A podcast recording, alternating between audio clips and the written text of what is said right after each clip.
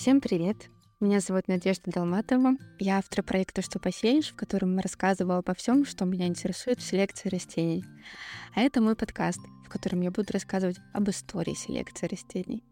Мы поговорим о том, когда появилась селекция, кого можно считать первыми селекционерами. Мы пройдем путь от древних цивилизаций до современных достижений генетики и биотехнологий, и я приглашаю вас присоединиться к этому увлекательному путешествию. Это второй эпизод, в котором мы поговорим о том, что история селекции растений неразрывно связана с историей сельского хозяйства.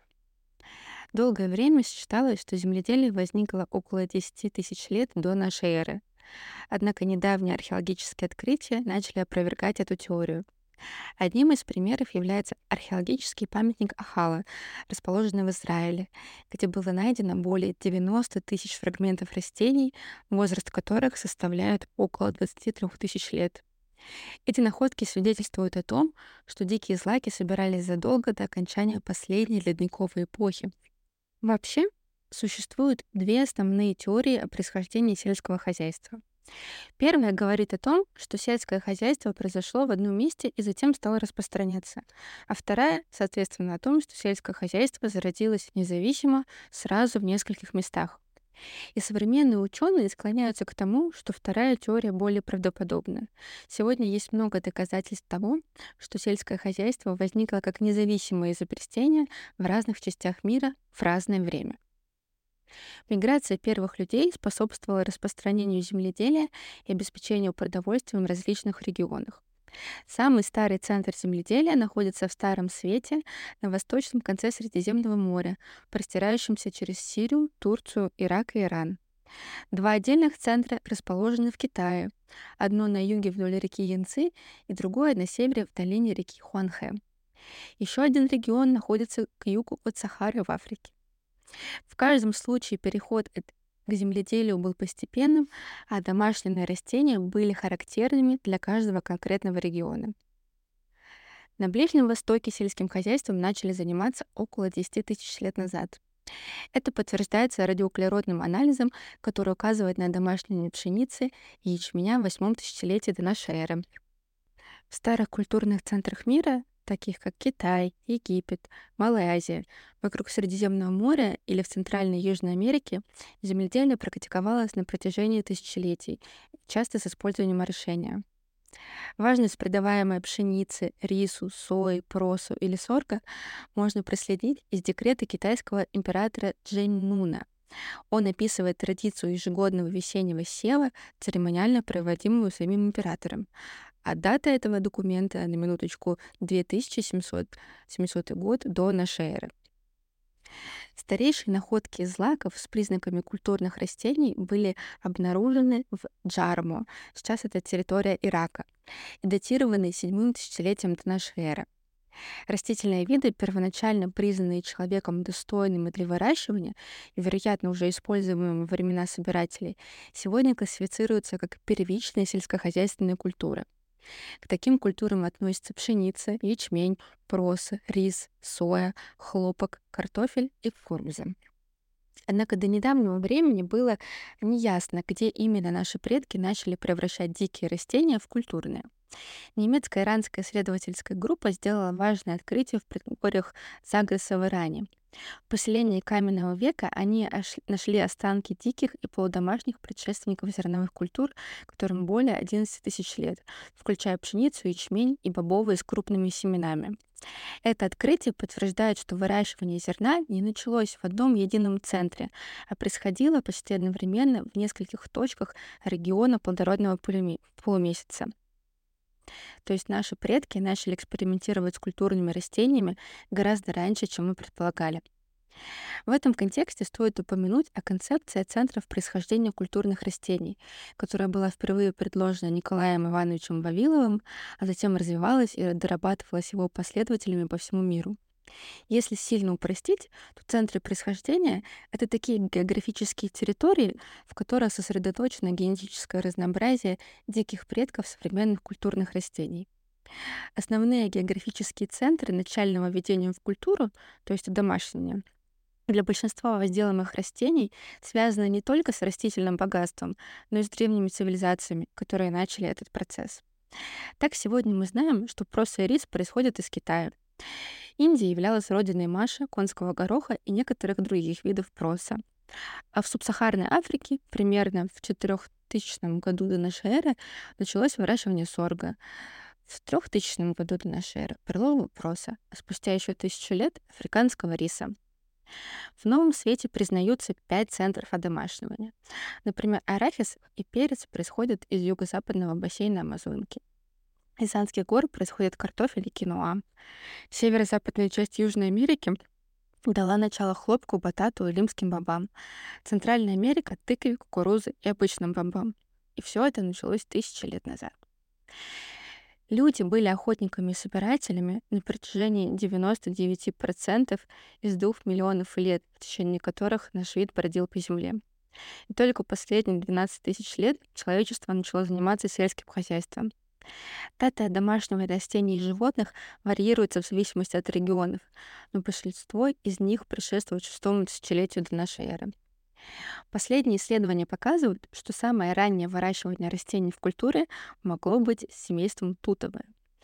Считается, что инжир был одомашнен на Ближнем Востоке около шести с половиной тысяч лет назад.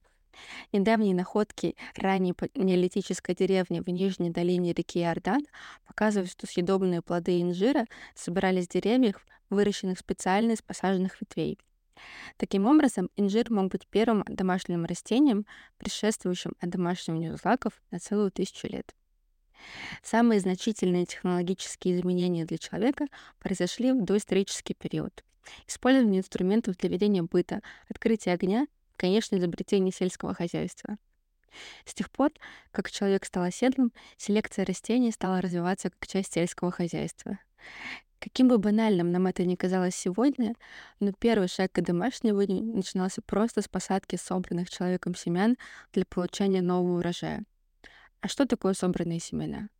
Это выборка из общего разнообразия, смещенная в сторону тех характеристик популяции, которые особенно привлекательны для человека.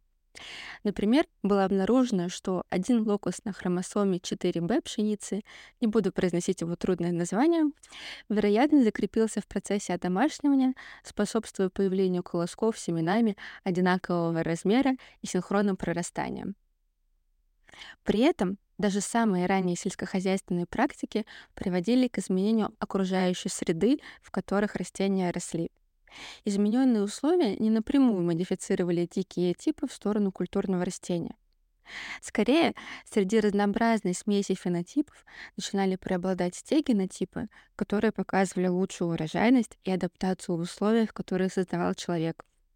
Собственно, это и называется процессом отбора, который происходит и в природе. Но в природных условиях отбор способствует сохранению вида, а не улучшению конкретных признаков для целей человеческого использования. Несмотря на географическое разнообразие центров одомашнивания, в разных культурах можно идентифицировать удивительно похожий набор признаков, которые были отобраны нашими предками. Эти признаки вместе составляют так называемый синдром одомашнивания. Они являются результатом отбора спонтанных мутаций, произошедших в диких популяциях и отобранных на различных этапах роста диких растений. Например, не распадающиеся колоски у овса абиссинского или не открывающиеся стручки и плоские семена у горошка посевного. Другой пример, о котором мы говорили э, в первом эпизоде, изначально редкие полужесткие фенотипы дикого инкорна. Исследования показали, что первые растения, содержащие мутацию жестким колосом, появились примерно 9 тысяч лет назад. Но эта мутация еще долго не была закреплена, даже более чем через 3000 лет, когда распространение сельского хозяйства в Европу уже было в разгаре. Этот медленный процесс показывает, что появление признаков синдрома одомашнивания подходило медленно, не одновременно и не за короткий период времени. Когда человек начал механизировать уборку урожая, используя первые примитивные инструменты, предпочтение отдавалось более крупным колосьям вместо меньших. От римлян известна уборочная телега, которую с помощью осла и двух фермеров толкали в посевы зерновых. С помощью пыльцеподобных инструментов на передней стороне телеги колосья срывались и падали в корзину. Это привело к отбору более крупных колосьев и сокращению генотипов с меньшими размерами колоса. В результате произошло постепенное улучшение культурных растений. Также можно предположить, что некоторые земледельцы пытались улучшить характеристики и виды растений путем сознательного выбора. Это, вероятно, привело к увеличению количества выращиваемых видов. Например, некоторые виды показывали лучший рост на почвах, расположенных близко к поселениям по сравнению с теми, что были посажены на удаленных и бедных почвах. Действительно, со временем территория поселения обогащалась питательными веществами от животных и человеческих отходов, которые, поверьте мне, в то время были исключительно органическими.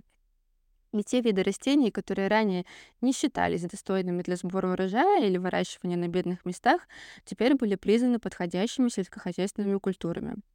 Так, конопля, мак, касторовое дерево, капуста, свекла, мангольд, петрушка и некоторые лекарственные растения стали культивируемыми видами. Они ведь особенно любят питательные органические вещества. Также стоит упомянуть еще один тип происхождения культурных растений. Среди полей первичных сельскохозяйственных культур росло много сорняков. Например, ломкая дикая рось встречалась среди посевов полбы. Пока эти сорняки были бедными дикими типами, их удаляли из, посевов из-за ломкости, малого размера зерен и так далее. Однако, как только сопутствующие сорняки адаптировались ко времени созревания и условиям выращивания основной культуры или проявляли другие наследуемые признаки, полезные для человека, наступило время использовать их в качестве сельскохозяйственных культур, особенно когда основная культура стала страдать от засухи или зимнего вымерзания. Важные сельскохозяйственные культуры, такие как рожь, овес, гречиха, горох, чечевица, рапс, начинали свой путь как сорные растения внутри посевов, например, полбы, ячменя или льна. Изучая древнюю историю, мы понимаем, что человек сознательно влиял на развитие выращиваемых им растений, начиная с самых ранних этапов зарождения сельского хозяйства, отдавая предпочтение наиболее полезным фенотипам и лучшим семенам для повторного высева. В следующем выпуске мы с вами изучим библейские источники, клинописные таблички, прочитаем садовую книгу Вавилонского императора, чтобы понять, как месопотамские цивилизации развивали растительное разнообразие и даже положили начало биотехнологиям. Спасибо за внимание и до скорой встречи в подкасте «Что посеешь».